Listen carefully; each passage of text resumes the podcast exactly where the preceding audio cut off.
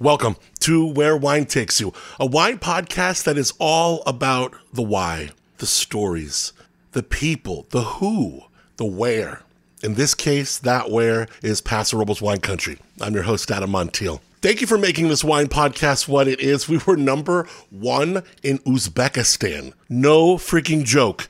Where Wine Takes You in Uzbekistan. I absolutely love it. We're downloaded in all 50 states. Over 100 countries have played Where Wine Takes You, and it couldn't make the folks behind this podcast and this wine region more pleased. So thank you very, very much.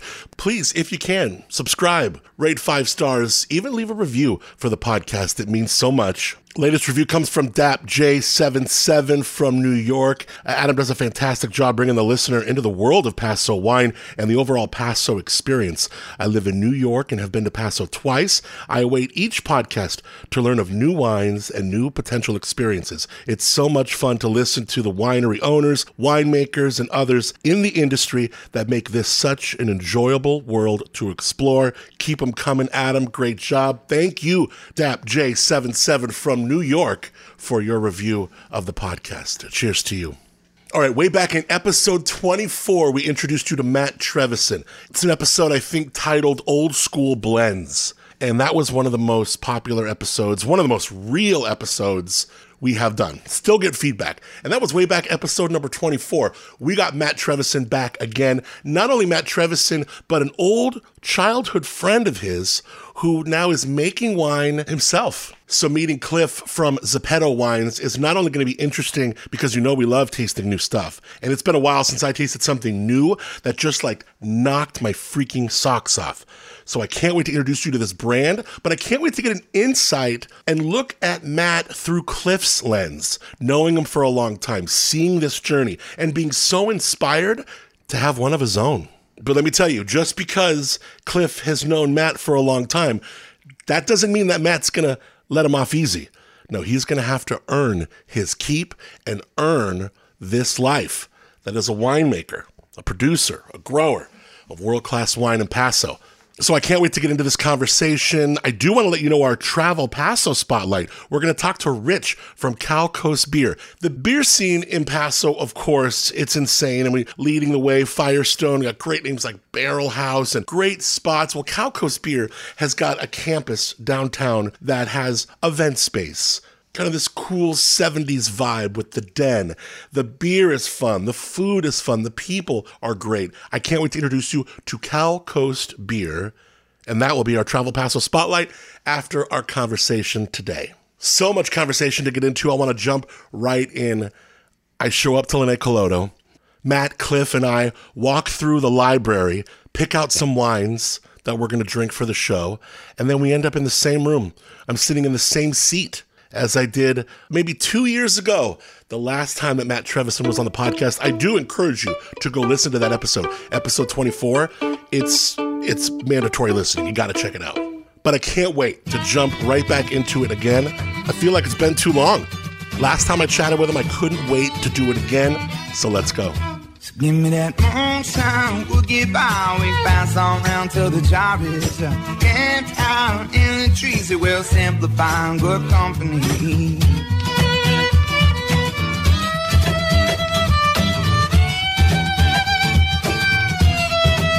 You don't have me on a five second uh, Delay? delay just No. in case I use curse words. You can use curse words. There's no FCC here, baby. We're all good. Alrighty. I think we probably cursed a few times in the first podcast. Probably did. Yeah.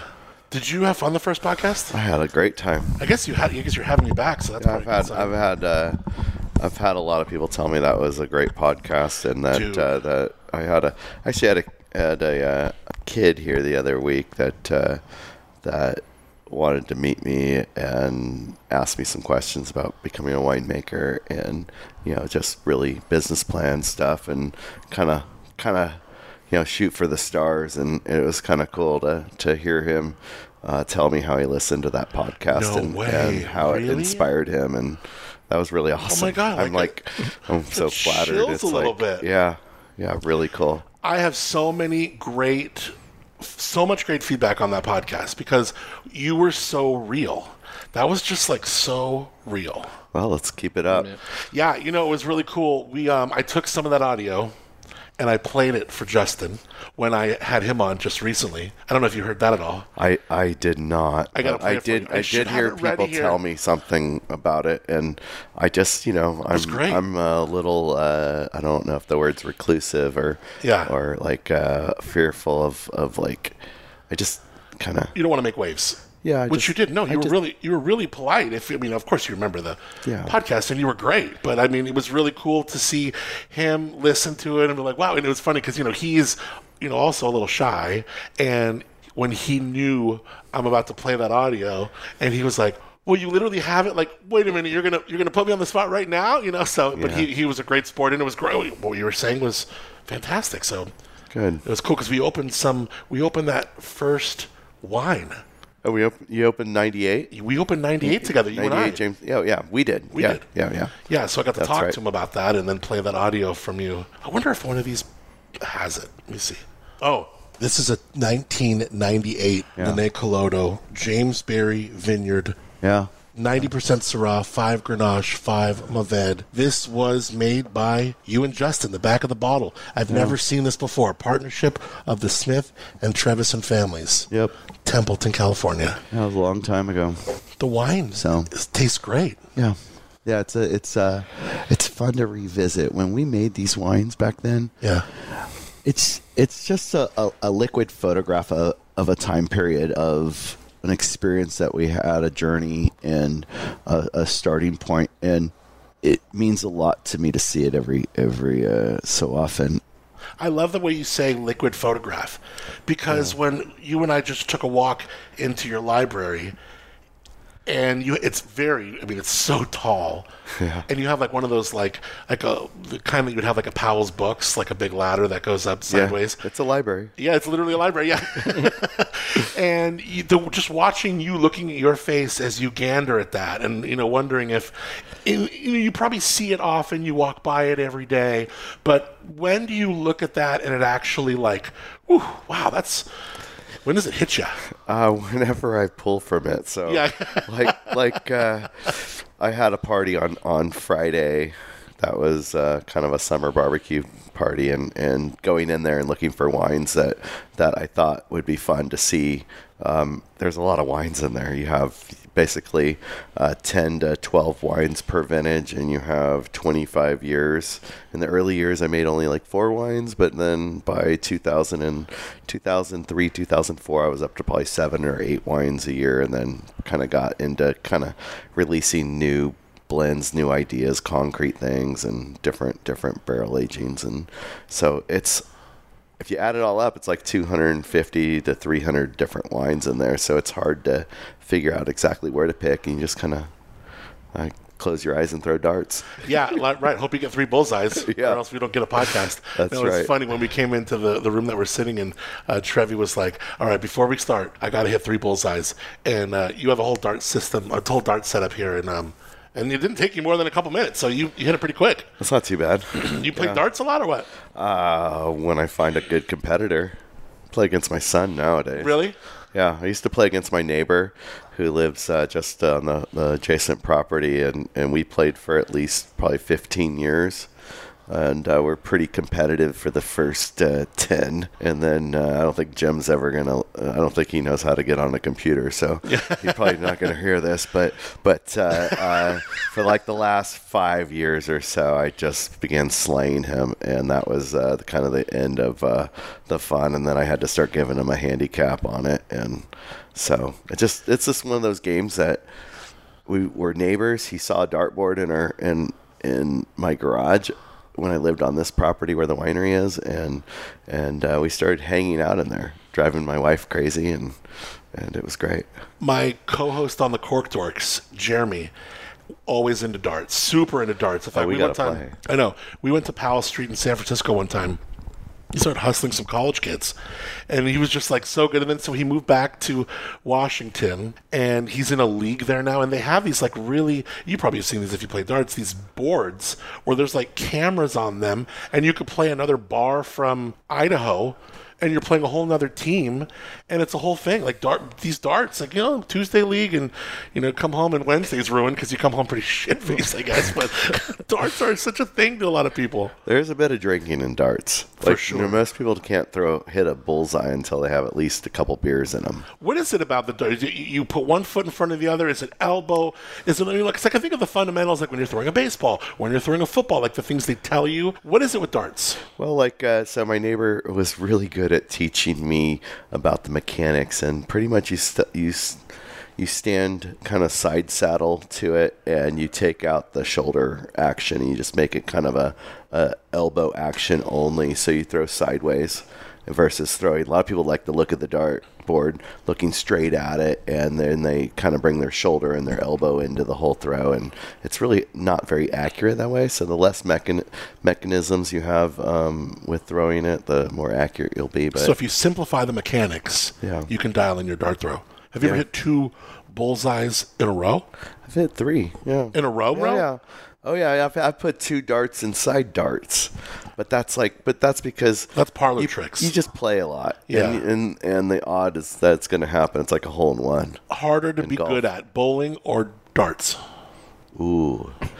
Um, bowling's going to hurt your arm a lot more than darts is ever going to hurt your arm. And um, we do have we do have one rule that um, if a dart kicks back at you and you catch it, you get to rethrow it. Oh, that's cool. It's a risk reward thing. So, How like, often does that happen, though? It happens quite often, but most times people don't catch it. Yeah. And if they do, they usually end up somewhat injured. Chef Chef Rachel Ponce, you familiar with her locally here? She, um, her dad, I guess, was a professional bowler. So you know, she learned bowling her whole life and taught bowling and stuff. So like, you know, again, dart people, bowling people, you know, it's their own shoes, their own property. Do you have like a quiver of darts and stuff, or Yeah, I have a pair of shorts I wear Yeah. when, I, when I throw, Stop it. and shoes, and yeah, it's all yeah. you know, it's like golfing. It's like we thing. got Yeah. whole thing. Yeah, So special funny. hat. I'm excited to meet Cliff. Uh, Cliff, say the name of your brand, Zabedo. Zobeto. Zobeto. Yeah. it's Italian.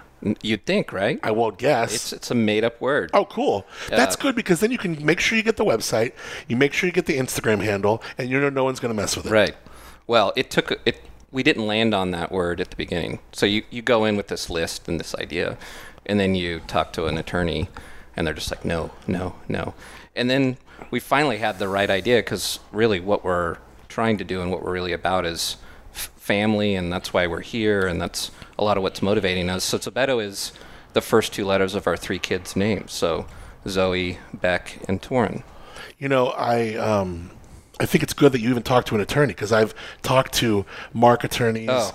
and they will tell you, especially ones here in the wine biz. You get three years in the business, and then you're like, oh, can't do that. Well, they have so many stories of like.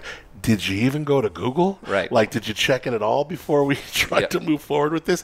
Did you ever run into any weird things with Linne Calodo? Well, let's see. Um, d'Arenberg and I share sticks and stones uh, out of Australia, and then uh, that was because at the time they were fighting Gallo, and we we uh, decided that we were in the states, and I liked uh, Chester Osborne and at D'Arenberg, and that he should be able to use it because we kind of started at the same time. I I started sticks and stones in the states and had the had the TTB COLA the, the the label certificate here in the states and had no idea in Australia that Chester was was working on a similar um, name. But so it was kind of like, well, I like you and you can use it, sure, go for it. But but I'm still going to use it. yeah, I'm still so I so we kind of gave each other's rights, but I own the trademark on that one. And then uh, Stone Brewing Company and I uh, we we had a fun um, Oh, fun man. battle with Stone Thrower and and uh, so I have Stone Thrower, which is a ranch that I have and a wine that I make, and So I guess you won the battle. uh, yeah, but it took a long time. It was Yeah. crazy stuff. Does Like- it become almost like, like- a pissing contest? Like I'm going to spend whatever because I just want it? Is it become like a, a like a you know a macho thing, or is it just like no, this is principle, man? Like no, I have this first. I took it to market first. Come on. Yeah, it's it's no, it's just it's just dumb. Yeah. It's just pure dumb. It's like people protecting rights around names that they have that that aren't really that close to other names. Right. Um so like, you know, Stone Brewing and Stone Thrower, it's there's no intention of anything Nor will I on their brand. Nor would I imagine any confusion. but but you know they wanted to within the negotiations it's like i want to own the rights to stone thrower concerts and i'm like stone, uh, what an awful name for a concert I know, right? Yeah, it sounds like a stone thrower concert like leave with a like, concussion. God, exactly I mean, who'd want to go on stage at this thing Right, yeah. Stone Thrower Fest. Oh my gosh. Well, there's so many of these stories here. I think of like TH Estate, uh, Terry Hoage. Um, I did a show with Justin Baldwin of Justin, which I know you have tons of experience there. And we were talking about Bill Armstrong and Epoch, and he goes, "Do you know that I actually had Epoch?" Um, and this is one that not many people know of. And he shows me a bottle, E P O C H. I'm like, no freaking way. Sent it to Bill, and they, of course, Bill already knew in the story, and it's fantastic. What did you know of that one? well, I, I worked on it yeah You worked on the Epoch one. yeah i did back in 90 95 96 yeah i worked on those and so i knew that was happening So what was but what was the impetus of that that you remember, and then why did it fizzle out to a place where Justin obviously didn't care? He was like, oh, he didn't use it. Well, it was a second label for us. It wasn't. It wasn't uh, Justin Wine uh, labeled as as Epoch. It, was. It was a second label brand, and, and at the time, I think, I think as Paso was growing, that we were putting a lot of wines out there that needed to, you know, you're building the market and you're making, um, you're trying to get your name somewhat out there, but sometimes that requires putting second labels out that that attracts a different clientele Right. and you keep doing this and kind of it's just That's kind of a real like Fran- a French thing to do, right? You have your wine, you have your big skew, your I mean your big brand, and then you might have like your offshoot brand. yeah absolutely Do you have one? i do What's yours called? it's called slacker Oh, Slacker. I saw that on the I palette should, outside. get, I should get some of those out Yep. And what do we, do we put this in distro or what? um, it's a little bit of distribution it, the, the idea has always been to to kind of chase a different different crowd a different uh, people that are, are playful and fun and, and it's sort of my alter ego of Yeah. of winemaking Why that name? Um, it came about because it's like you work so hard in life, right? But I feel like a slacker 99% of the time, like I'm not doing enough. Is it because you're And- lucky to do what you love, or because you really aren't doing enough? Good question.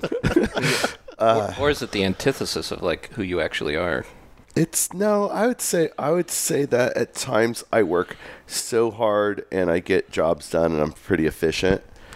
But then there are times where I am uh, uh, just kind of kind of relaxed and, and letting things take their own ebb and flow. And and uh, those times I feel like a slacker. I feel like I'm not doing enough that I'm I've I've uh, taken a break. And over my life I've I've had these building projects and both planting vineyards and building buildings. And whether it's winery buildings or barns or houses. And and then after I finish the project I take you know I tell people I take like a three year hiatus or sometimes it's five years um, hiatus and kind of enjoy what I've built and, and sit there for a bit, then kind of work on a pro. I'm working on a project in between, but it's just not coming to fruition where I'm actually moving dirt. Are you hard on yourself during those hard times? I feel like you have one, you can get in touch with being hard on yourself, but you're not afraid to be vulnerable to vocalize that. I feel like we exposed a little bit of this in the first conversation, and I feel like it's something that you're very open to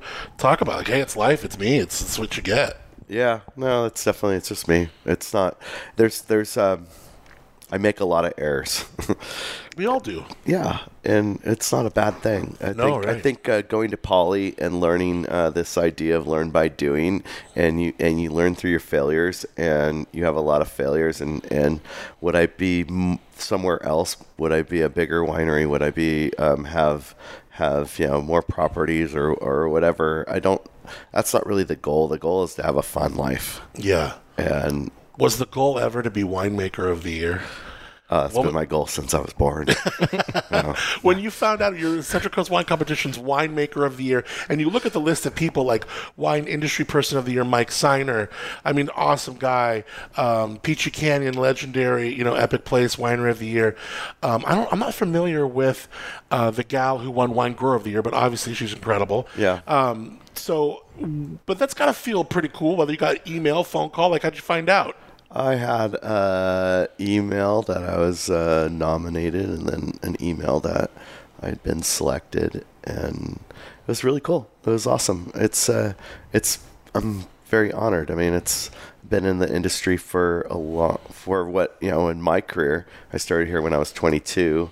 Um, first time on vineyards was when I was 19, and it was just you know for a, a pick date, and just you know hanging out and and and lugging fruit around. But today, looking back at all that and being recognized is cool. I mean, Yeah. it's there's nothing. is there like a sort of coding of, of either no, I mean not even more than satisfaction, but a little bit of like just a warm feeling to when you look back on you know almost three decades of doing this with you know I know a score might do it, a, a certain accolade, or even like you mentioned this young man who comes and talks to you and looks up, looks up to you and wants to know that could do it. Is this another one of those things that kind of coats you in, in a warm way that says, ah, that's that's pretty rad.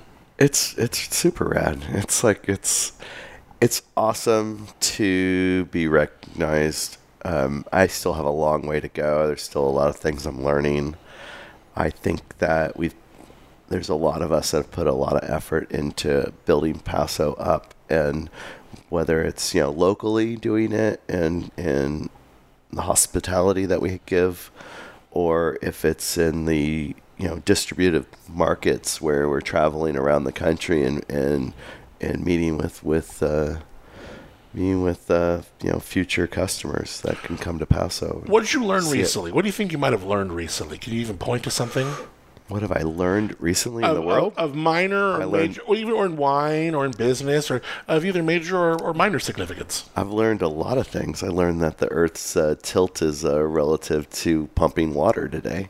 Really? Yeah, it was wild. It was uh, Like the 26 and a half degrees axis that we're on, or what do Uh, thirty-one point five, I think now, and that the, the tilt of it was is now been calculated to be an effect of pumping water. That that water spinning is like a balanced tire, like putting a piece of lead weight, Sure. a tape on on the tire to balance it out, and basically the Earth is spinning so fast that because of the pumping of water, we're actually throwing it into a different tilt, just because of that. And it's wild because um, two different two different studies um, figured this out, and I just read about it this morning. If I should be able to recall all But that's of it. fantastic. No, I mean I just learned Yeah. something. That's so cool. Yeah, it's kind of wild. It's like- Yeah. and and and with that, because that water is being pumped out, it's going, it becomes evaporative, right? And then it ends up in the oceans. So the it's caused, uh, what was it, a quarter inch of ocean rise, or something like that. It's kind of crazy. It's like, and that's just, it's just, it's matter is neither created nor destroyed. It just changes form and moves places, right? Sure. And so that's all that's happening. It's just, but it's kind of like, whoa. They've calculated this, and and it's uh, it's I think JPL or, or NASA um, had had worked on this and kind of came up with the original idea, and then these scientists at opposite uh, polar ends kind of came up with the same uh, methodology and figured it out. Like, yeah, we're we think we're looking at. I think one was in in South Korea, and the other one might have been in Chicago that that had figured this out. But Explain to me something like I know you're so cognizant and conscious of the the earth and the sustainability and the growing and the farming is so intense. And I was asking you as we were on the crush pad how the water and the rain are like twenty something atmospheric rivers that we had come through, and how did it affect this property? Does it kind of boggle your mind that? We don't catch more of this like not as an individual business but as a as a municipality as a state like why did 90 plus percent of 24 atmospheric rivers have to go back in the ocean when we're a state that is so uh, needing of water Yeah, I think um, know it's a really a use problem, isn't it, versus a a quantity problem. It's like um, I think that okay, you stop it, and I guess it moves back in there. It, I don't know. I don't have the answer to this one. I, I, sometimes you think you have an answer, and you think you're you're looking at the solution, and you go down that pathway. You get you get on the bus or the train, and and you go down it a ways, and you go, okay, no, that's not that's Right. not the solution. Yeah. I think Well, because some could say, well, we'll build more dams. Damn it. But then some folks who obviously have a heart for the environment, they don't want dams. And I also feel I have a heart for the environment, but I feel like, well, we're not going to catch that water. We're not doing anything with the water, but we need the water. So, and I'm, I'm willing to learn. I Yeah. just got to, you know, it's like hit me with something here. I think it depends on where the water's used. And I mean, obviously, um, I use water for a lot of things, right? I mean, everything from from the homes we live in and the showers we take to Right. to uh, landscaping to grapevines to uh, fruit orchards and gardens and and you know everyone uses water in society and it's always going to continue that way. I think it just is uh, whether it's a benefit to society to water, you know, lawns and everything else. And, Right. And i'm and I'm and I'm the biggest, you know, hypocrite on this. I would No, say for sure. Because, Like, I- because I like I like playing golf. I play Yeah, I play golf. I I it fucking sucks. Yeah. it fucking, fucking sucks because I like I I'm I can play golf on, on and and if someone just made a, a, a patch of grass that was that was 50 feet by 50 feet, I would play to that and I would tee off on astroturf and hit it to there and then hit it to the green and then minimize the amount of land that they had to had to to- Maintain and water. And but it's like have you I- heard of those ones that you, I- they could build you a green, like an astroturf green at your house and stuff? Oh yeah, yeah, for putting and stuff. Yeah, Yeah, like, absolutely. that's pretty cool. It's very cool. I just, I, it's a great sport. Don't get me wrong. No, sure. And and, and uh, there's, it's just water usage is a real tricky situation. We did have 46 inches of rain this year. It did all run around. A lot of it percolated into the ground, and whether or not it went to the ocean is is probably questionable because we have so much aquifer uh, areas that are depleted around California, and we're only looking. I'm only looking at California. I'm not looking at Arizona and, and Colorado and everywhere else. And, and I don't know the the North American Yeah. dynamics of the situation, but um, it's a use problem. I think that if we learn to live with less water, which is what I've been doing on the farming side, Yeah. Is uh, how do you plant vines that are more vigorous, stronger, that can live with less water and uh, become more like the forests that we have around us. So if you look at forests, we don't irrigate them. Right. They're they're in existence, and some of them struggle during heat waves, and, and but we need to find the ones that can survive. Yeah. And That's we- a whole other conversation in California. Forest management. Yeah. I mean, a long time ago, we used to burn through that. Indians, Native Americans, indigenous, I think we're supposed to call them now. Like, Yeah. indigenous were really good at burning through forests to, to, to help the forest, right? I mean, Amen. Right, yeah, you Yeah, know. Um, is- do you, t- you know what I'm doing now? And it's helping a little bit with my water usage, but um, I just heard it's because it's good for you, is the cold showers. Have you tried this, either of you? Oh, yeah. Cliffs into the cold showers. Oh showers? yeah, it's great. I'm weaning myself where I start warm and then like getting towards it, but my goal in like, you know, by the fall is to just be able to get in and then I want to try like the ice bath thing. I just hear there's so much going on with it. Yeah. That's um but I mean, I don't know. It's it's so uncomfortable. and it's involuntarily uncomfortable because like you you put it you're in a cold shower or you go from normal to like cold, your body takes over. Like Fight and flight. Yeah. yeah, you start fight. Your breathing is Yeah. different. Like, it's crazy. It's mental though too. Like Yeah, like you- that Wim Hof guy. Or Yeah, something. oh, yeah. Yeah. I and- gotta get that and powerful. as you start doing it, you'll you'll realize like it's it's a big mental part of it. Too. do you do cold showers? Yeah. Like, th- are you getting in cold or are you turning it cold? Yeah, turn it on, jump in, thirty Really? seconds. Yeah, Wow. it's a great way to start the day. Yeah, I hear It's, I mean, there's so many good things about it for you. Yeah, From like metabolism to this to that, the other. it's better than a cup of coffee. Yeah. I do morning radio and I don't drink coffee, which is people go Yeah. like, how is that even possible? No, so um, this is so cool. Um, we're drinking a white wine now. Which uh, what what white wine is in the glass? This is uh, 2022 Contrarian right now. Yeah. Your own blend.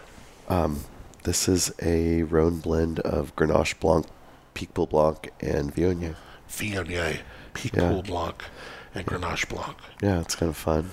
This is mostly um, GBPB, but uh, I planted Viognier because it's uh, it's fairly easy to grow. It grows right Um, here, yeah. I had Roussanne uh, Love for Roussanne. years.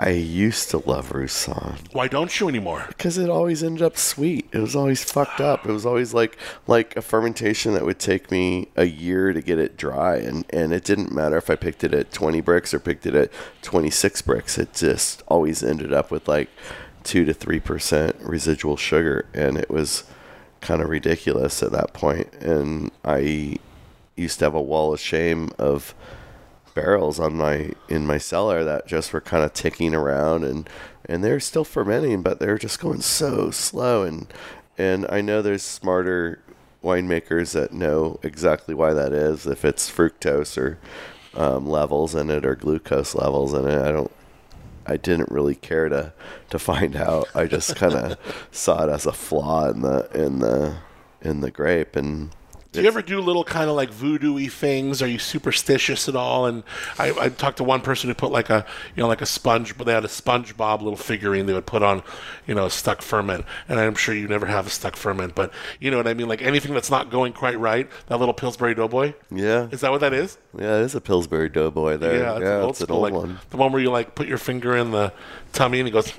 Yeah, the boys from uh, Blackberry Farm, uh, the brewing, brought me that. That's a couple awesome. years ago. So Are there like are there ever little voodoo things in the in the cellar for you? Superstitious things? Maybe I'm not superstitious, but I'm a little stitious. You know, uh, I'm very superstitious. really. Yes, I have a lot of anxiety. I uh, yeah, I I'm. So certain things just have to be just so They do in the cellar. Yeah. absolutely, and you have to do it that way, and because it's just that's the way it works, and and um, there there there's always a reason that you usually can kind of look to uh, for why it's happening that way. You know, it could be the airflow. We used to have a tank at Wild Horse that wouldn't ferment and it wouldn't ferment and just would never go. And what was happening is that the fan that was blowing over it was coming. The airflow was just blowing right over the top of the tank all the time. It was an open top, like I think that was a five ton tank, and it just we called it the voodoo tank, and I remember that because whatever you put in there, it just always getting too cold. Did this aspect of you grow on you? Like, were you this way at Justin, Silver, at Wild Horse, or when only when it was your own brand did you become like this? Oh, I'm going to be very particular and. When when I was a little kid and I would shoot hoops outside my house, I would make bets. You know, like if I do this, if I make this shot, this is what's going to happen. If I I, do this, thing. This is what's going to happen. And and so it's I think been with me since I was a little kid. I would walk over cracks, and like if if it didn't line up in the right step, I would step back. I mean, I probably looked like a weirdo on Thousand Oaks Boulevard, but I mean, I literally would do this. And thankfully, I'm over some of these things. Like if I turned around, I'd have to go back. I mean, it was, when I was 10, 11, 12, it was probably a weird little thing. I just shook myself out of it after a while, I guess. But I don't walk over cracks anymore. But that was a real thing to me. Yeah, no, Isn't that, isn't that wild? I have that here. I have that in my cellar. I have it with uh, how I operate and how I top my barrels and visit every barrel with my flashlight and look at everything and and but it's a part of the winemaking. It's part of what I teach too, and it's hard to teach that because you know, I think you're crazy. Yeah, Do a they? little bit. Like if you teach, well, look, it's my, you're making my wine. I think you could ask Cliff. Yeah. yeah, so I want to talk about that. Cliff's Cliff's been here learning. Yeah, but like If I'm crazy, I Well, no, but I'm saying like if you're telling a, a, a seller, an intern, or even your seller master, like I want you to be very just so with this, and it might not even be something that's grounded in fundamentals, but it's a little bit more grounded in just the vibe and the energy of what I want to create here. It's like I think they have an obligation to do that, but even though if they don't, they might not understand it. Yeah, go, go look at the concrete fermenters we have back there. There's the first one.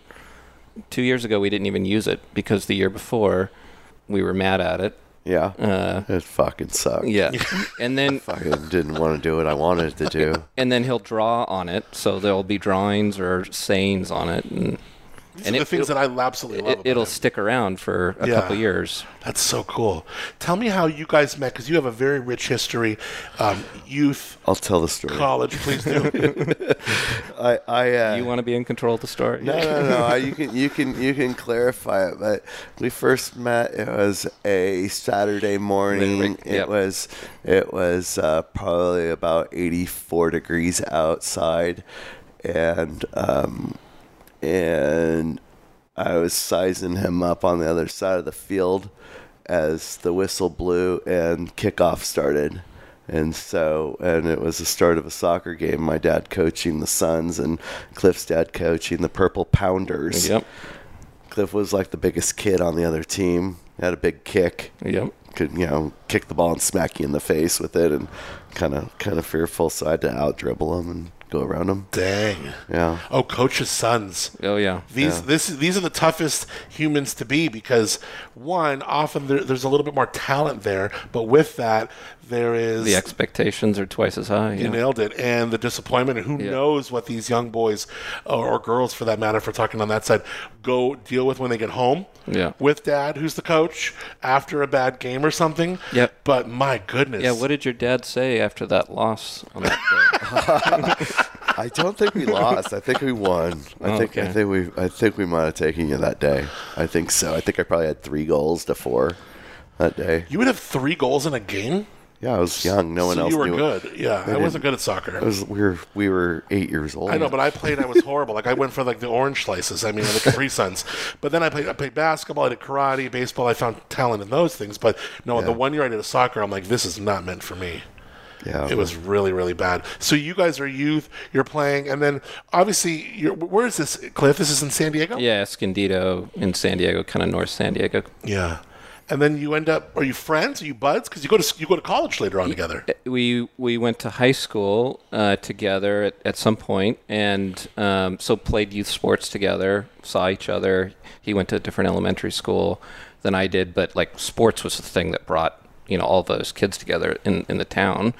Um, and then like it was really high school.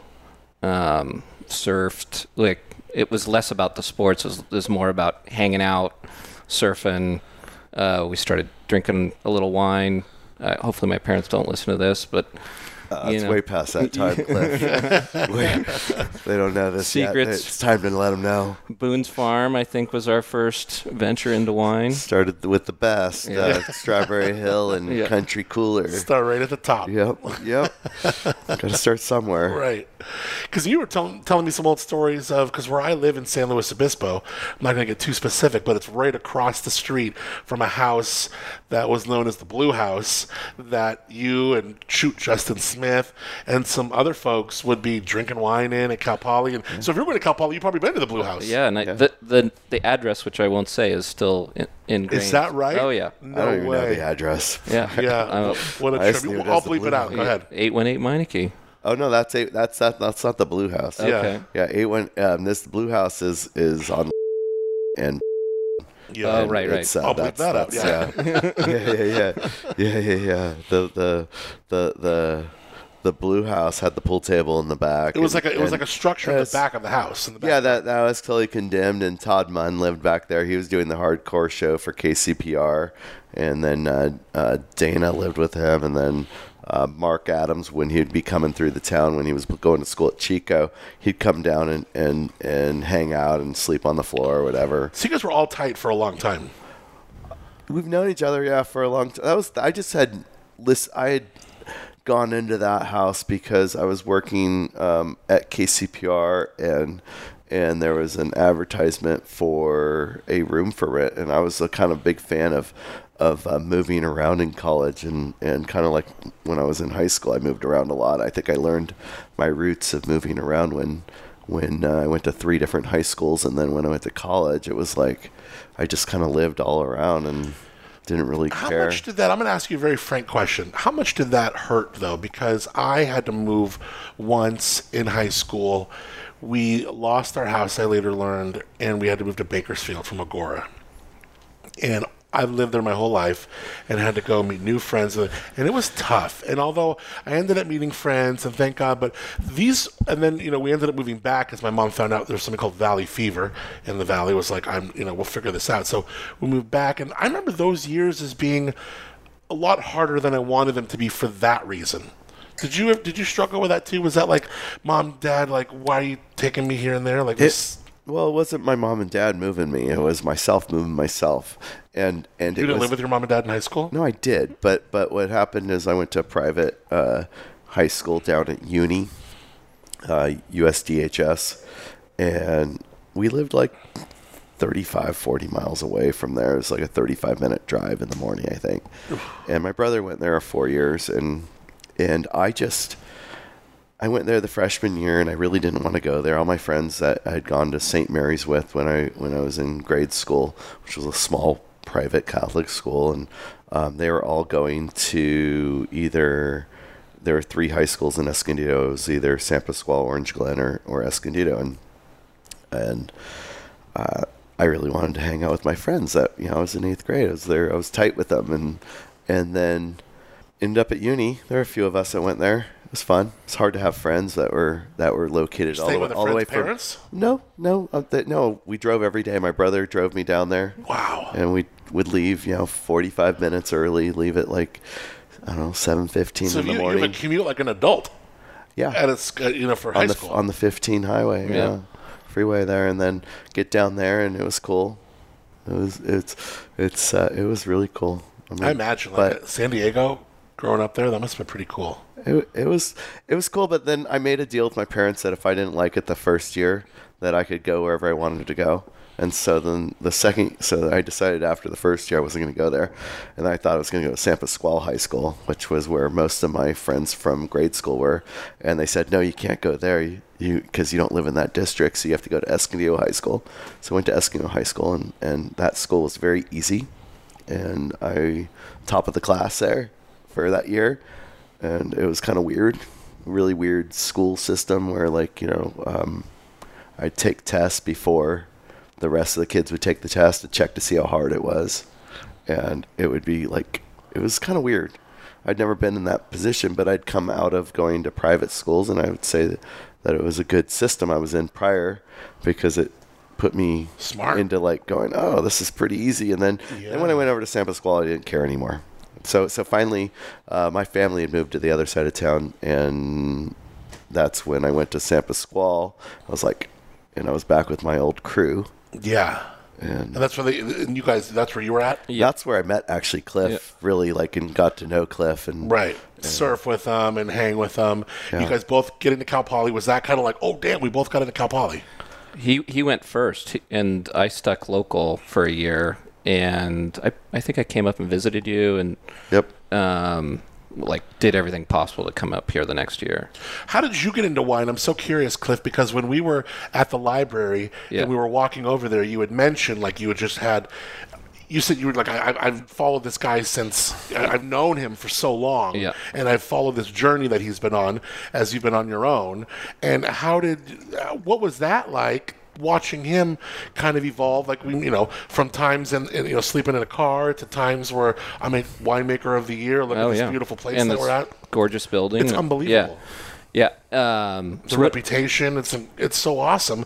What was that ride like for one? First, I'll ask you watching him do it, and then I'm going to ask you about. Oh, it's in- it was incredibly inspiring and motivating. What what was we graduated. Most people wanted to stay in slow, but no one could. So we all kind of had to leave. Like we all, I went to the Bay Area because that's where the jobs were, right?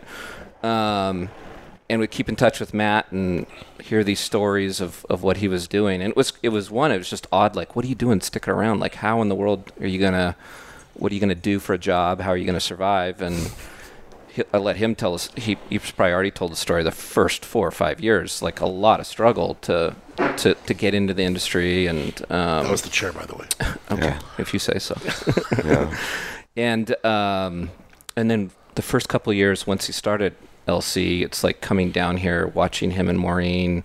Uh, you can just feel the passion uh, going into everything from cleaning glasses to the kind of the events that he would have uh, in the little building. That building we were in, it used to be a smaller little building that got built around. So watching and then watching how that that's evolved, and then trying to trying to help wherever we could help and get involved, and it always drew my wife and I down here three or four times a year.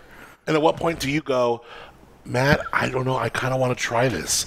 You think I can get my hands on a half a ton or whatever it was? Yeah, yeah. We uh, so we weren't we the four of us, my wife, Christy, Matt, Maureen, had a com- that conversation in this room, um, probably four years ago, and the the short shortish story of that is like my wife and I've been wanting to move here forever, um, for 15 years, and it was always it was always we joke about always being a Sunday. We're we're having to pack up and go back home, um, and we're sad because we're leaving, um, but that's where the job was, and um, and then COVID happened, And for us, COVID was a, one of the Man, big, how many sentences start and end with that, right? it was a huge silver lining Sure. for us because my day job went virtual. Um, Which is uh, I work at a I work at Yelp. I've worked in kind of tech for my whole career. Cool. I still have a day job to try to pay for this other venture that we're we're we're doing. Um, but it was amazing because we could we could live wherever our, we want, and we were staying up here at, at your old house on a Sunday, and uh, in t- early 2020, mid 2020, my wife calls your wife and says, "Hey, do you know a realtor?" I'm like, "What are you doing? We're we're leaving. Like we're packing up." And like, no. Next thing you know, we're like touring ranches, and literally within two months, sold our property up our house up in the Bay Area. Um, and the realtor we had was like, "You just got to sell, and you, you'll find a place eventually." So rented a place for six eight months here downtown until we bought a property um, over here on Arbor.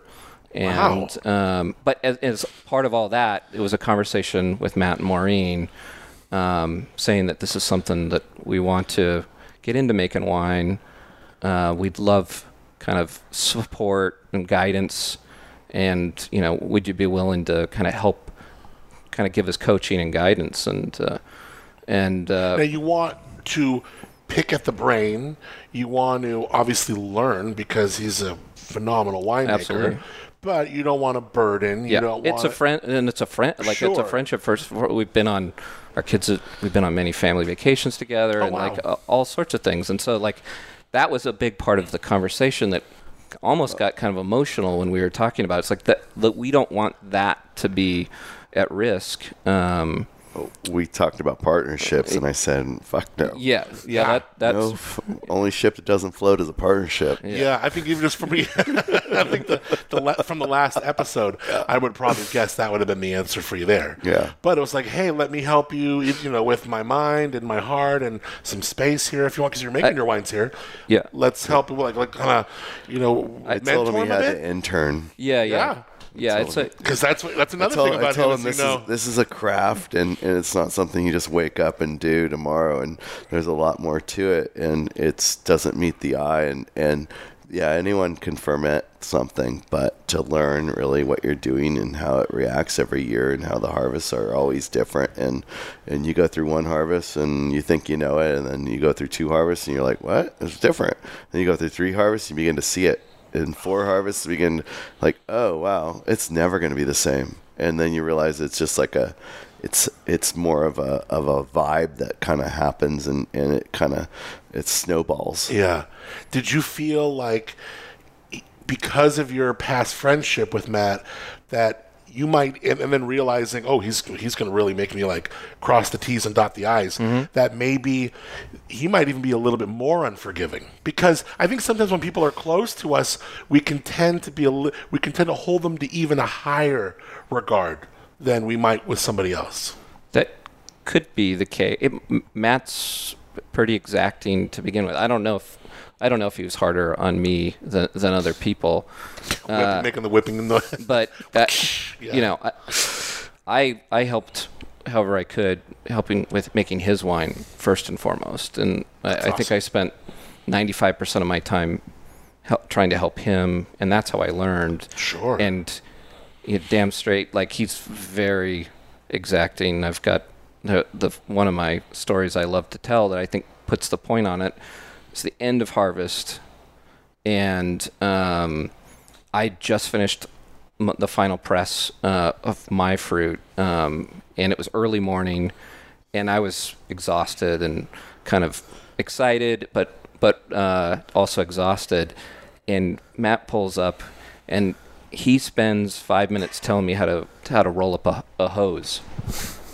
Uh, of which he's he's told me how to do it multiple times, Yeah. but and it's like my expression is how, how you do anything is how you do everything and Matt, to matt's like end of harvest um you know early morning after a very long harvest and here he has the time to like tell me and he's got a reason behind why a hose needs to be rolled up a certain way I there's just, I just found one yesterday that was totally rolled up wrong. A water hose. Uh, someone in the taste room that doesn't know how to roll roll a rubber hose, like a garden hose. Yeah, just, there's a certain you have to twist it. It's just, it's really simple. I totally And- bet you and- it's the same thing with an audio cable or a television cable. It's exactly. So you hold it, you make a circle, and then the first one, and tell me if it's a little bit. You you you you're gonna use your thumb and forefinger to spin it in, and then the next one you spin it out and under, and then what it does, it creates the per- for an audio cable at least, it creates the perfect little cord where if you want to draw off it, it goes. Yep. You know, like- I imagine it's something similar. It's exactly like that, and like all the, like all the cords, all the remote cords on our pumps and stuff like that require that same thing. Because I, because I walk up to a to a remote on a pump and I just grab the cord and I count like kind of the loops. I don't know how I do it, but I get the right distance every time. Yeah. and it's like, and I know like I know that I'm going to work that far out with my barrels, and, and that pump's about that distance, and, and I drop it on the ground. I walk out, I go, and I measure it to make sure I'm I'm set to do my job, and and uh, hoses cords, yeah, they're all part of our job. And the better you get at that, the more efficient you become. And also, it's easier for people to follow you in working. so true. What was the quote you said a minute ago? If it's not everything, it's anything. Or what how was you it? do anything is how you do everything. It's it's like all the little thing. It's a both. It, it's it, as he says, it's about the efficiency for sure. But if you don't know how to roll the cord correctly or the hose correctly or clean the pump, how are you going to make uh, good wine? I met your. I think it's your middle kid. That's Beck? youngest back. Oh, yeah. yeah. Beck is the youngest. Yeah. What is he, 18, 19? Seventeen. Oh, young, young, Yeah. young man. Yeah. Really, really polite. Asked, offered to carry my bags for me. Yeah. How many times has he heard you say that quote? Oh yeah. Oh, plenty. Yeah, plenty. Yeah. It's such a good lesson, though. Yeah. It's such a good lesson. So um, you start making wines, and what? Obviously, you're you're a fan of Paso. You're a fan of Trevisan's wines. Yeah. You're you you came here back in the day. What L'Aventure? Yeah. Uh, Love and Tob- Creek. Tablas, like in you know late '90s, Yeah. early 2000. That was that um, that was where that was the wine I drank. I drank a lot of Matt's wine and and their wine and loved loved loved it. How did you and your wife kind of imagine your wife's in on the conceptual, like what, Oh, we, yeah. what we want to taste together, um, what we want to make people, what we want to what we want to make.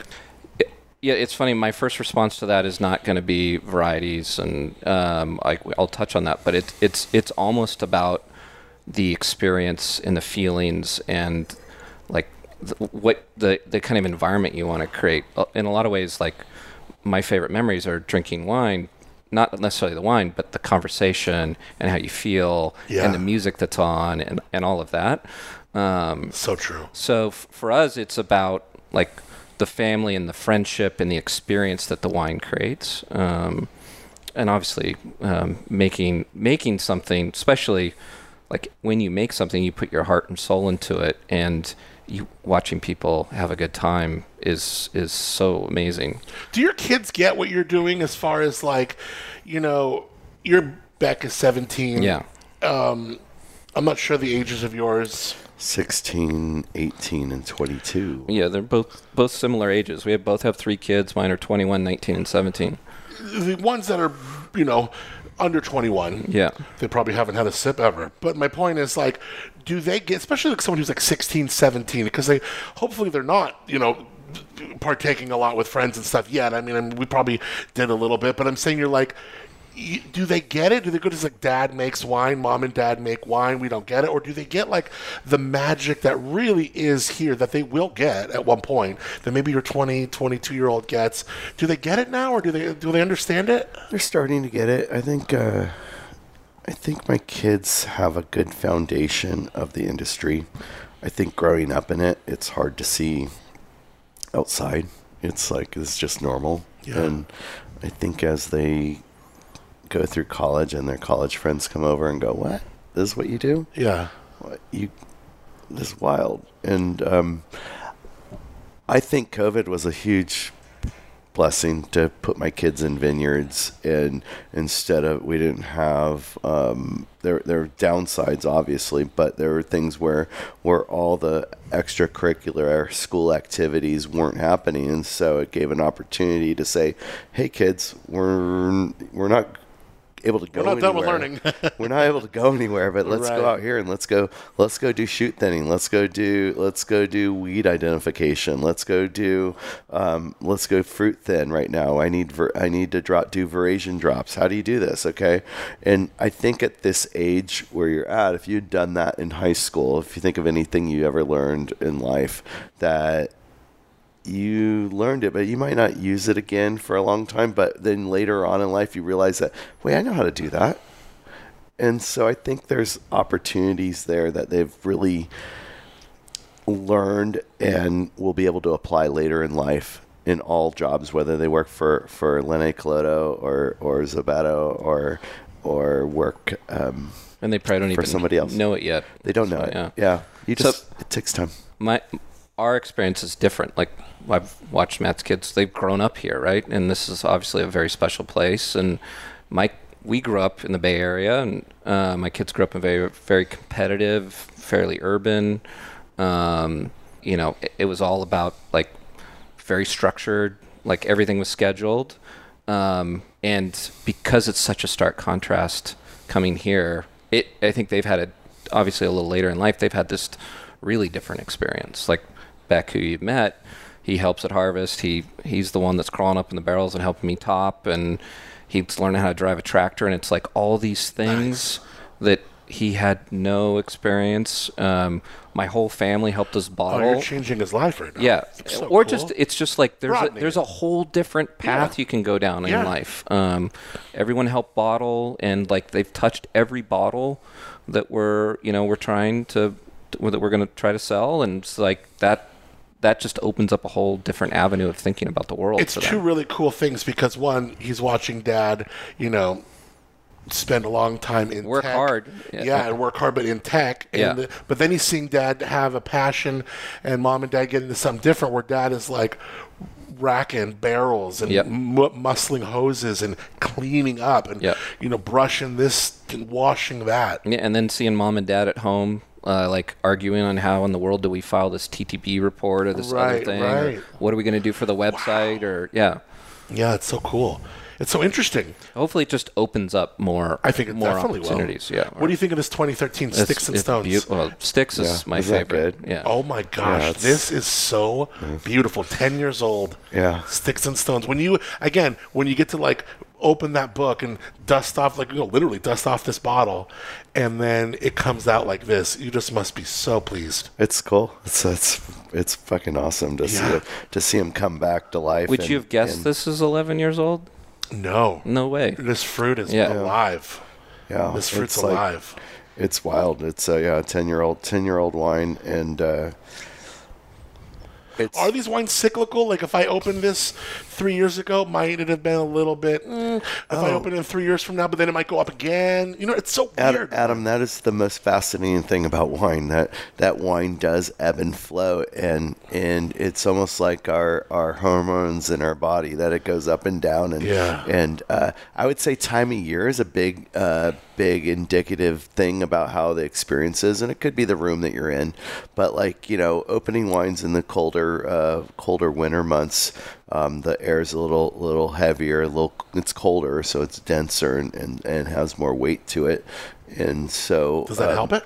It actually suppresses the wine a little bit. It can, but it can change the experience. Totally depends on the wines. Yeah. And, and then warmer warmer days create you know kind of more lush aromatics off of wines. I would say.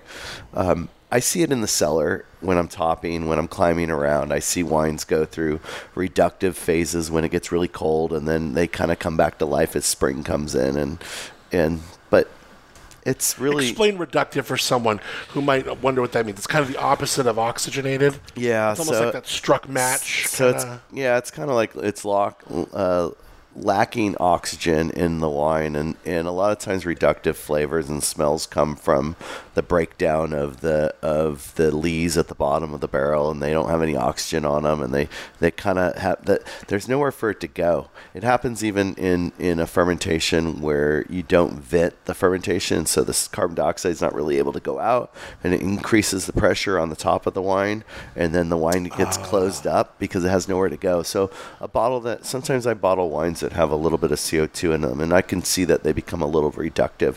But the beauty is that if you decant it, you swirl a little bit of air in it, they usually come right back to life. I feel like sometimes people might even mistake reductiveness for wood, for oak. I think that can be happen. Yeah, yeah. I mean, I mean, really bad reductive, like Sure. disulfides and stuff. Uh, you could be like more like brake pads going down the Cuesta Ooh, grade, we right right? Or, you know, sitting behind a tar truck and just like That's not a su- shelf talker I want. No, but but they happen. I've I've had I've had a lot of great wines that were that had a little bit of that, and and sometimes you got to figure out how to deal with it. And but I've always tried to look for something beautiful in every wine. There's always something about it that tells a story. And the best wines. I mean, now now don't get me wrong. I, No, of course. Yeah, I could very easily go out and find the crappiest grapes in the world and make the crappiest wine in the world, and and and and Where are Keep you in it the, up. Where are you in the vineyards right now? Are we happy with the way things are sitting? Are we happy? I mean, we're. I know from I talked to you a couple of years ago. Uh, where are things at in the vineyards, and how happy are you with Uh, things? we're like uh, we're probably we're probably three weeks behind right now. Um, berries are sizing up right now, and I think the canopies are canopies are healthy this year. They're with that 46 inches of rain, really um, really pushed everything, and trying to run it out of energy and get it to start thinking about maybe ripening at some point this year. like start we- struggling, start right. Yeah, so we need our tip cr- tips uh, to start start. We need our shoots to stop growing, so Okay. the tips will die off first, and then and then we kind of get to that point, and then we begin to turn our energy towards veraison and building sugars. And I think we're getting, I think we're still probably three weeks out for that. We might see some things go in two weeks, but um, I was looking this morning at it, and it's yeah, it's a ways. Uh, Is it angsty walking through the rows? There's a lot of fruit out there this year Really? because we've left it because we're trying to slow down the, the, the vegetative growth.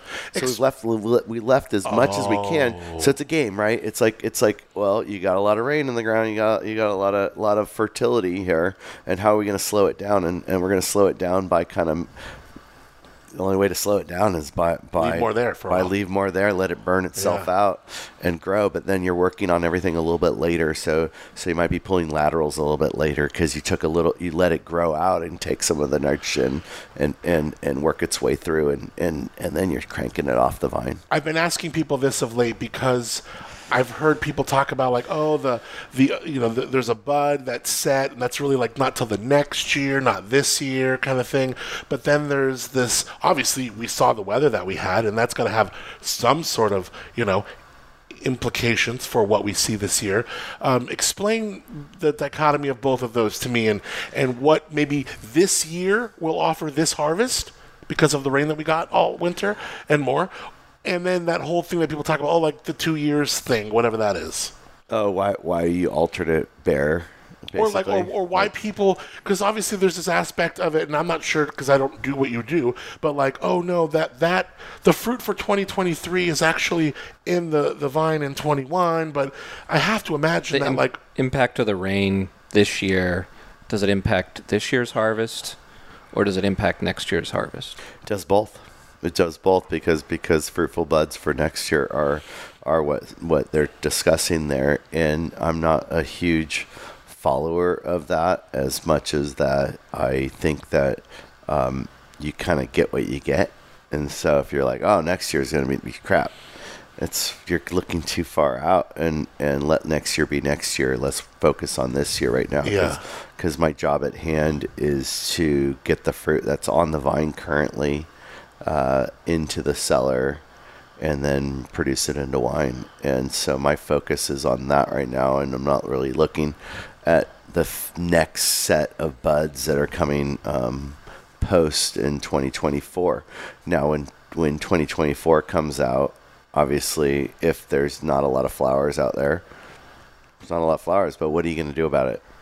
Right. I mean, I'm not sure if there's I'm not sure if there's a program in place to to to change that. I, the best thing I was ever taught was that having more consistent years of fruit. So if you're going to crop at two tons or three tons an acre, um, doing it consistently, even if you show six tons out there, reducing the fruit load, take the stress off the plant. Because when a plant is allowed to produce six tons a year, seven tons a year, something crazy, right? It will then go through this this ebb and flow of cycles where it goes high one year and low the next year. Olive trees do it. We don't really crop them at all. We just let them roll, and you have you have fruitful years and non-fruitful years, and and I planted different years for olive trees to get that kind of out of the book.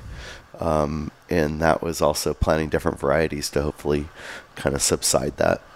All right, let's pour another Linne Calodo wine. While I'm doing that, I'm going to mute your mic, um, Cliff, so you can go grab yours and then get them on your table right there.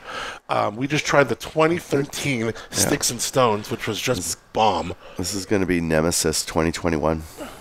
That's a good question. I mean, Adam, you say you don't know anything about wine, but you, you interview all of us. You know, you know, you're you have probably a master's degree by now, if not if not a PhD. That's very kind, but I'm not sure about that. So so if if I if I talk to all the um, the the who's who of the wine industry and and gathered the knowledge that you get from them, I think you I think I would learn a lot and I um, I can't I, I as a winemaker it's just I mean it's hard to it's it sometimes when when people say things like like oh the buds of next year right? Um, oh, um, the buds of next year I'm like I'm just not I saw kn- you give a little look when I said I, that. I too. know I know what they're talking about, and I and, and and and I've read about it in the past, and I've heard about it in the past, and I think about it, but I don't think about it enough. If anything, when I hear that, I think about like, well, where's the market at? How much volume is there out there? What's it going to do in the marketplace? Okay. So, and where's the economy at, and where's this happening? And there's so much more to it than, and and the market ebbs and flows. And so, someone was, I was watching an article the other day and was talking about you know two short crop years and and and where the wine industry is right now with that, and and how, and what market demand is. And it's like, oh, that's interesting well the two short crop years cause this and that and but but the market's kind of stable on it and so what happens on a big crop year and I'm banging on a big crop year And- Yeah. and I'm banging on good fruit too Yeah. I think I think that after after um I think that weather. after all the weather and, and I mean still we're gonna have it it's it's a continuous thing right I think I think you just live with it you function in it and you, and everyone's freaking out and you know Yeah. the sky's falling 2021 Nemesis. What is this a blend of? uh, grapes uh, this is uh, 70 well I'm not gonna be able to read that if I'm Oh, you- pouring you that's right true. Sorry, you're right. It's 77% Syrah 15 Grenache and 8% Mourvèdre Okay. And so Nemesis was uh, was a wine I started in 2001, so it's 20 years old here Wow. um, in production years. And I back in the the late 90s, everyone was starting to make Syrah wines, and I just didn't really want to make a Syrah wine. I wanted to make blends, and because blends allow you so much flexibility, they allow you to build something that's better. It's like it's like telling your friends you're going to have a steak tonight, and like they come over and you're like, "Here it is," and you cook it, and you throw it out there, and they're like, "Uh, you got any salt, pepper, or anything? You got any, like nothing's with it. It's just basically all you did is you grilled the piece of meat, and it's awesome." Yeah. What were you saying, Cliff? Uh, let alone some chimichurri. Right. Yeah. Yeah. Yeah, I mean, But really, really spice it up. Yeah. it's something to throw at it. Like I'm I'm a big fan of of adding flavors and building flavors and blending allows that to happen and Nemesis was uh, I couldn't tell you how many how many people back in the late 90s were always asking do you have Syrah? Syrah? Syrah? And then Syrah hit the hit the freaking fan and and kind of just splattered everywhere. Right. and didn't really go anywhere. And now it's kind of come back a little bit and people realize that it is a great variety. It's it's one of the best. It's I dark think, I think it is, and also like it's so resilient in the cellar, right? I mean, I, I opened up literally last night for my dad. Uh, Nicholas Miller gave me a Bien Nacido Syrah, and of course, different, cool temperature Syrah. But you know what you can get from a, t- a cool temperature Syrah is so different from a warm temperature Syrah. But they're both, when done right, can be so beautiful. Yeah, and I and I'm not sure what temperature Syrah my my Syrah is up here because I can pull off uh, the LC estate properties at about uh, 1,080 feet. And in the Willow Creek district, that's pretty low in elevation because it rises up to probably about 1,450 feet. And so in the springtime, all that cold air is filtering down like a swimming pool down to the lower elevation. And during the fall, the same thing begins to happen again. So I have a shorter growing period on the pro- on the LC winery property, and then my the stone thrower property that I farm is up at 1300 feet elevation so ripens a little earlier changes the flavors. But I've been I've been caught with frost in the spring. I've been caught with frost in the fall and grown fruit up here that is cold.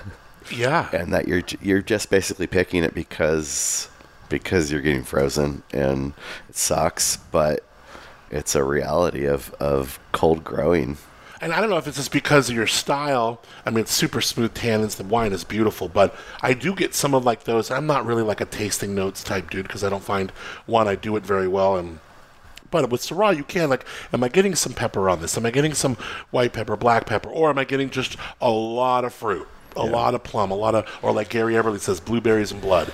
Yeah. You know, like for Syrah, a real warm, real warm temperature Syrah. And there's a fun spice. Gary. I know Gary, we are not Yeah. worthy.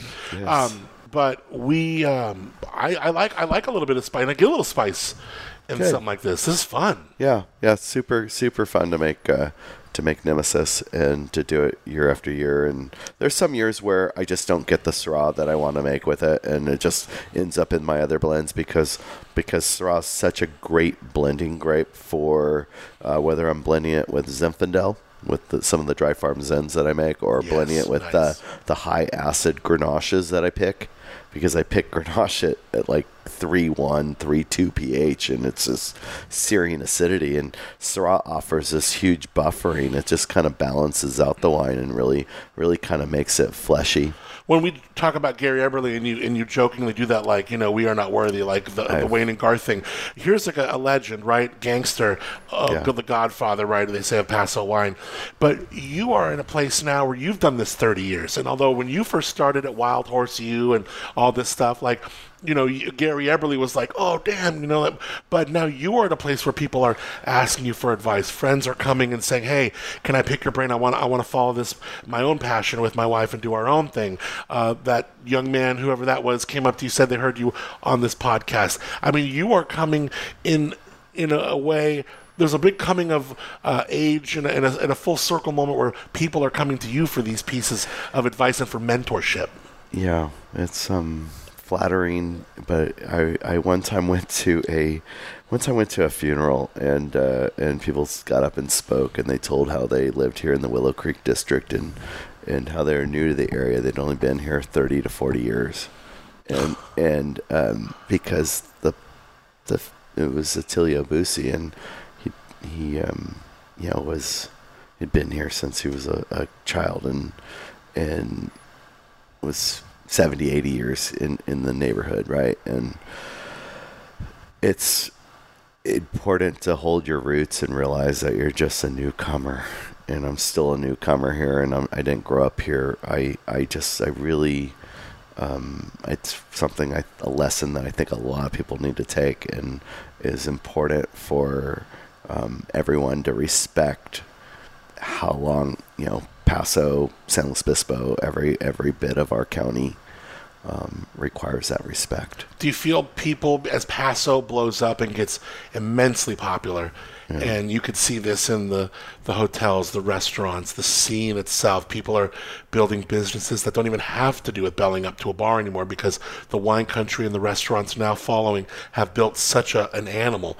Do you feel like you'll see things time to time and you wonder, do they have the right mindset? Do they have the right heart for this? I think about that all the time, but but I have no control over it, Yeah. and it's something it's uh, it's it's out of my control. It's not my it's um it's not my job anymore. It's just um it's uh, it's everyone's. It's it's it's not it's gonna do what it's gonna do. I think I I I don't want to say it's out of control or anything, but it's awesome. It's really been cool. It's it's and it's going to continue to be cool for the next next hundred years. I just want to make sure it's there hundred years from now. Yeah. Right. And so that's that's really what I look at. I look at sustainability. I look at uh, viability and long term long term projected. Um, farming methods and, and how how we become a community and it like traveling in Fr- I was in France a couple of weeks ago and, and Nice. it's just fucking cool to see guys on tractors in shorts and flip flops and, and, and like a, a, a t-shirt or no shirt on fucking cruising down the road go go spray another vineyard or go go go farm it right and it's cool here it's like soup it's getting super regulated and, and it bugs me a ton because we don't spray shit and and we farm and we do all this stuff but all these everyone's on top of you like oh uh, they're trying to get a dollar here and there and it drives me fucking crazy Yeah. because i don't think that's the right direction for sustainability these are these are people that have been farming um, from the 1400s 1500s some of them are are 15th generation winemaking families over there and we're not we're barely at generation two, generation three. There's a couple fours here, fives. I think the Dusis are there now, which is cool to see. I think uh, um, the Hopes are, are getting there, um, the Smiths, and I just I'm a big fan of that. I'm a big fan of because that's that's really the, the, the meter I look at for long term sustainability is is the families that can, are able to continue on. And you asked about our kids and and how they see it, and you know it's for them to be able to one day go, hey, yeah, this is pretty cool. And I don't expect my kids to know it right now. I expect them maybe one day to wake up. Hope you hope they do. maybe. Yeah. of course I do. I, Yeah. I, I, Would that hurt if you found out they didn't? I don't have a second plan. We're banking on it. no, I, I, uh, um, no, it doesn't hurt. I think everyone needs to follow their own paths. I didn't follow my dad. I didn't follow, um, uh, my mom. I didn't, you know, I, I did my own thing. And Your mom and dad still around? yes, they are. Yeah, they're awesome. That's really cool. They to hear. taught me, taught me a lot. So give me that moonshine, we'll get by. We pass on round till the job is uh, camped out in the trees. It will simplify good company.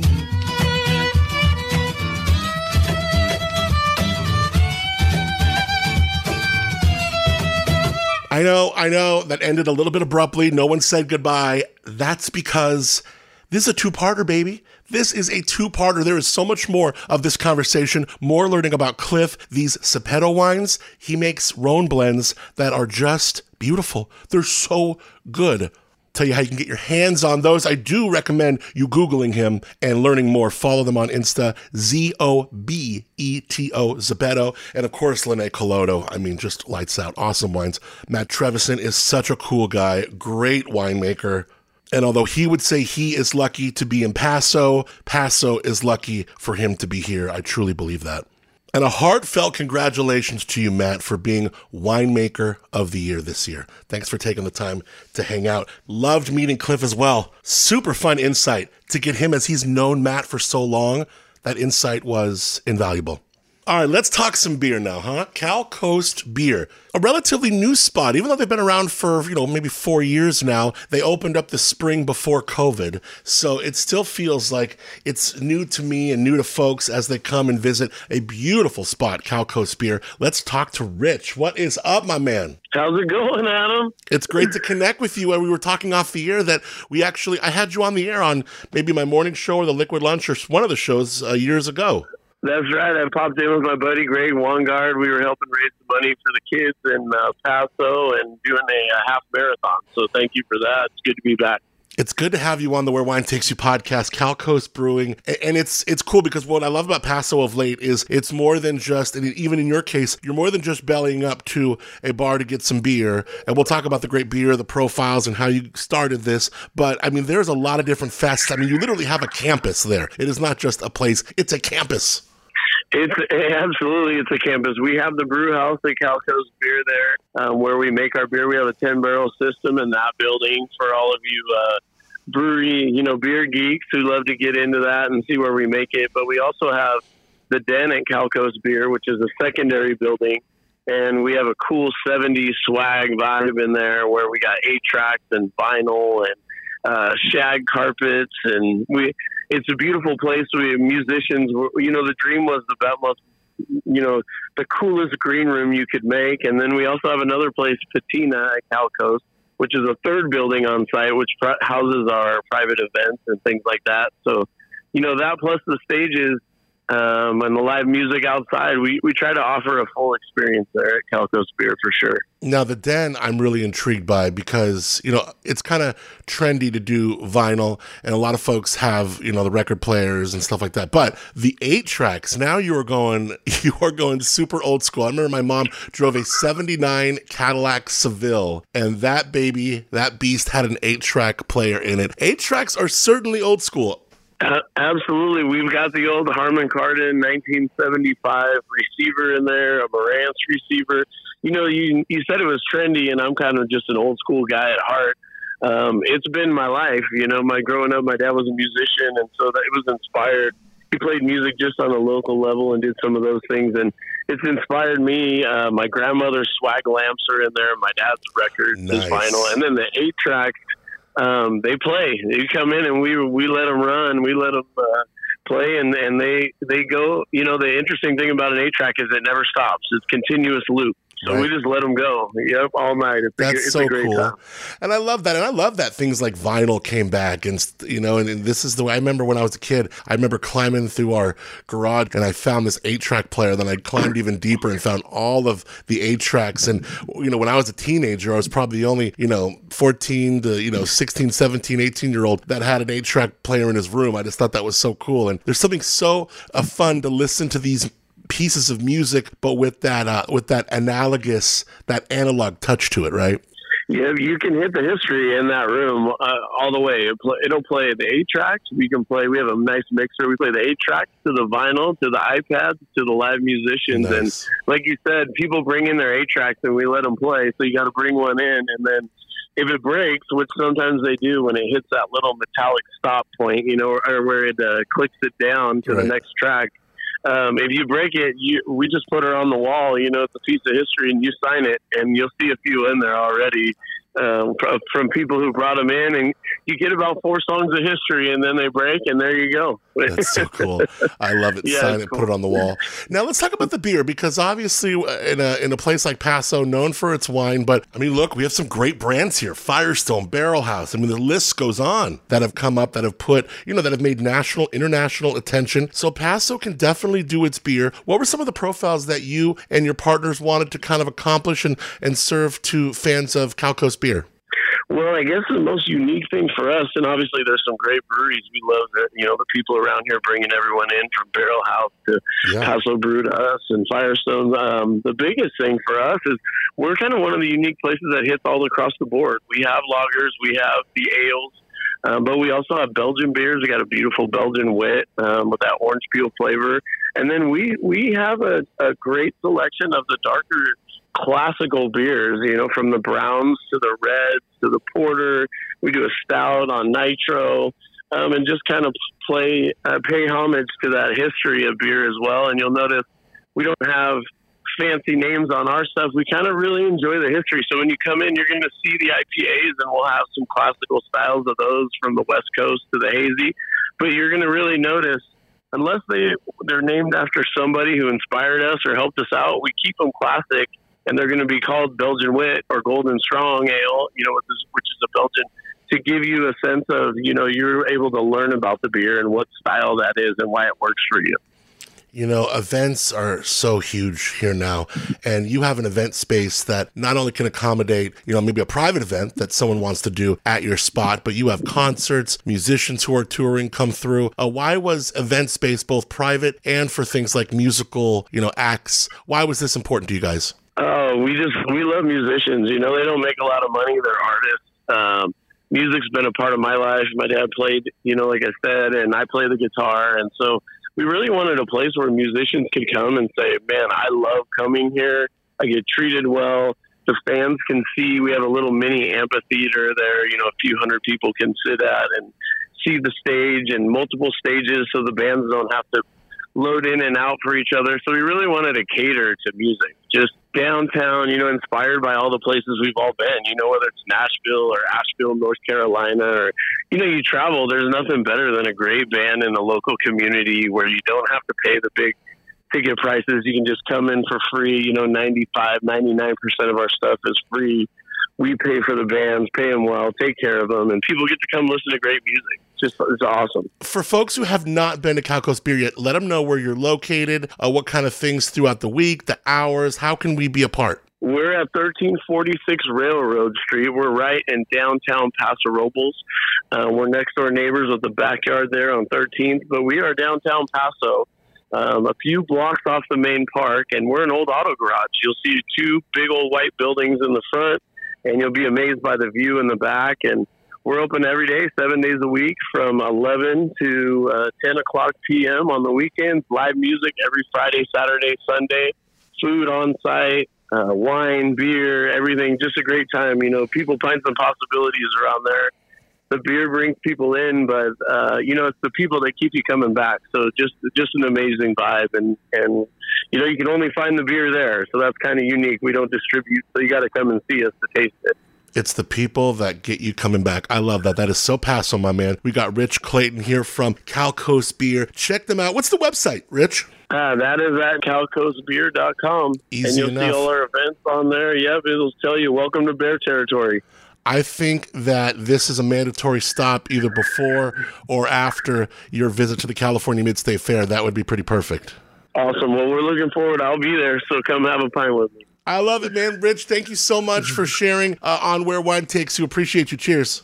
All right, brother. Cheers. Have a great day. CalCoastBeer.com. Check out the campus and make sure you say hi to Rich, Martha, who's ever there. And when you do, let them know you heard them on the Where Wine Takes You podcast. And check out travelpaso.com before your next visit. And thanks to Travel Paso for that Travel Paso spotlight. Well, what a show. Cannot wait for part two of our show with Matt Trevis and Linne Calodo. Also, Cliff from Zobeto. We'll learn more about his wines, drink more of his wines next week, and tell you how you can get your hands on some of those brand new wines. The California Mid-State Fair is in full effect right now. It is warm in Paso. If you're making your way to the fair, and some folks have already done this, by the time this is publishing, it's like day three of the fair, day three of 12. And some folks have already come up and said, Oh, we listened to the podcast. So if you are at the California Mid-State Fair, I'll be in Mission Square. Cork Dorks are broadcasting live every afternoon. Come by, say hello, as I would love to meet you. Where Wine Takes You is executive produced by Joel Peterson and Paso Wine. Associate producer is Jen Bravo, and much thanks to Jamie Guzman for fulfillment. The podcast is recorded, edited, and produced by yours truly. Original music, Good Company, performed by Moonshiner Collective. You can stream their music anywhere, Spotify, you know the deal, and learn more about them online, moonshinercollective.com. They're playing a lot of live dates this summer here. If you're visiting, check out moonshinercollective.com. Highly, highly, highly recommend to see them live. And yes, they have more than one song. Equipment transport and technical consideration provided by Fly with Wine. The next time you're cruising around on the Central Coast, you can tune me in on your radio, my morning show. Up and Adam in the Morning, heard on the Crush 92.5. Got a website, Crush, K R U S H 925.com. You could stream. Also, you could check out my website, adammontiel.com. Well, it's fair time. So lift that glass up high. I don't care, fill it with some frosé. It is warm outside, baby. But let's toast to staying cool, staying hydrated. That's important. Getting wet, having fun, genuinely and thoroughly enjoying this summer where wine takes you. And give me that moonshine, we'll get by. We can pass on down till the job is camped out in the trees. It will simplify on good company. Give me that moonshine, we'll get by. We pass on down till the job is camped out in the trees. It will simplify on good company. Give me that moonshine, we'll get by. We pass on down till the job is camped out in the trees. It will simplify in good company. Me that moonshine, we'll get by. We pass all round till the job is dry. Camped out in the trees, we will simplify in good company.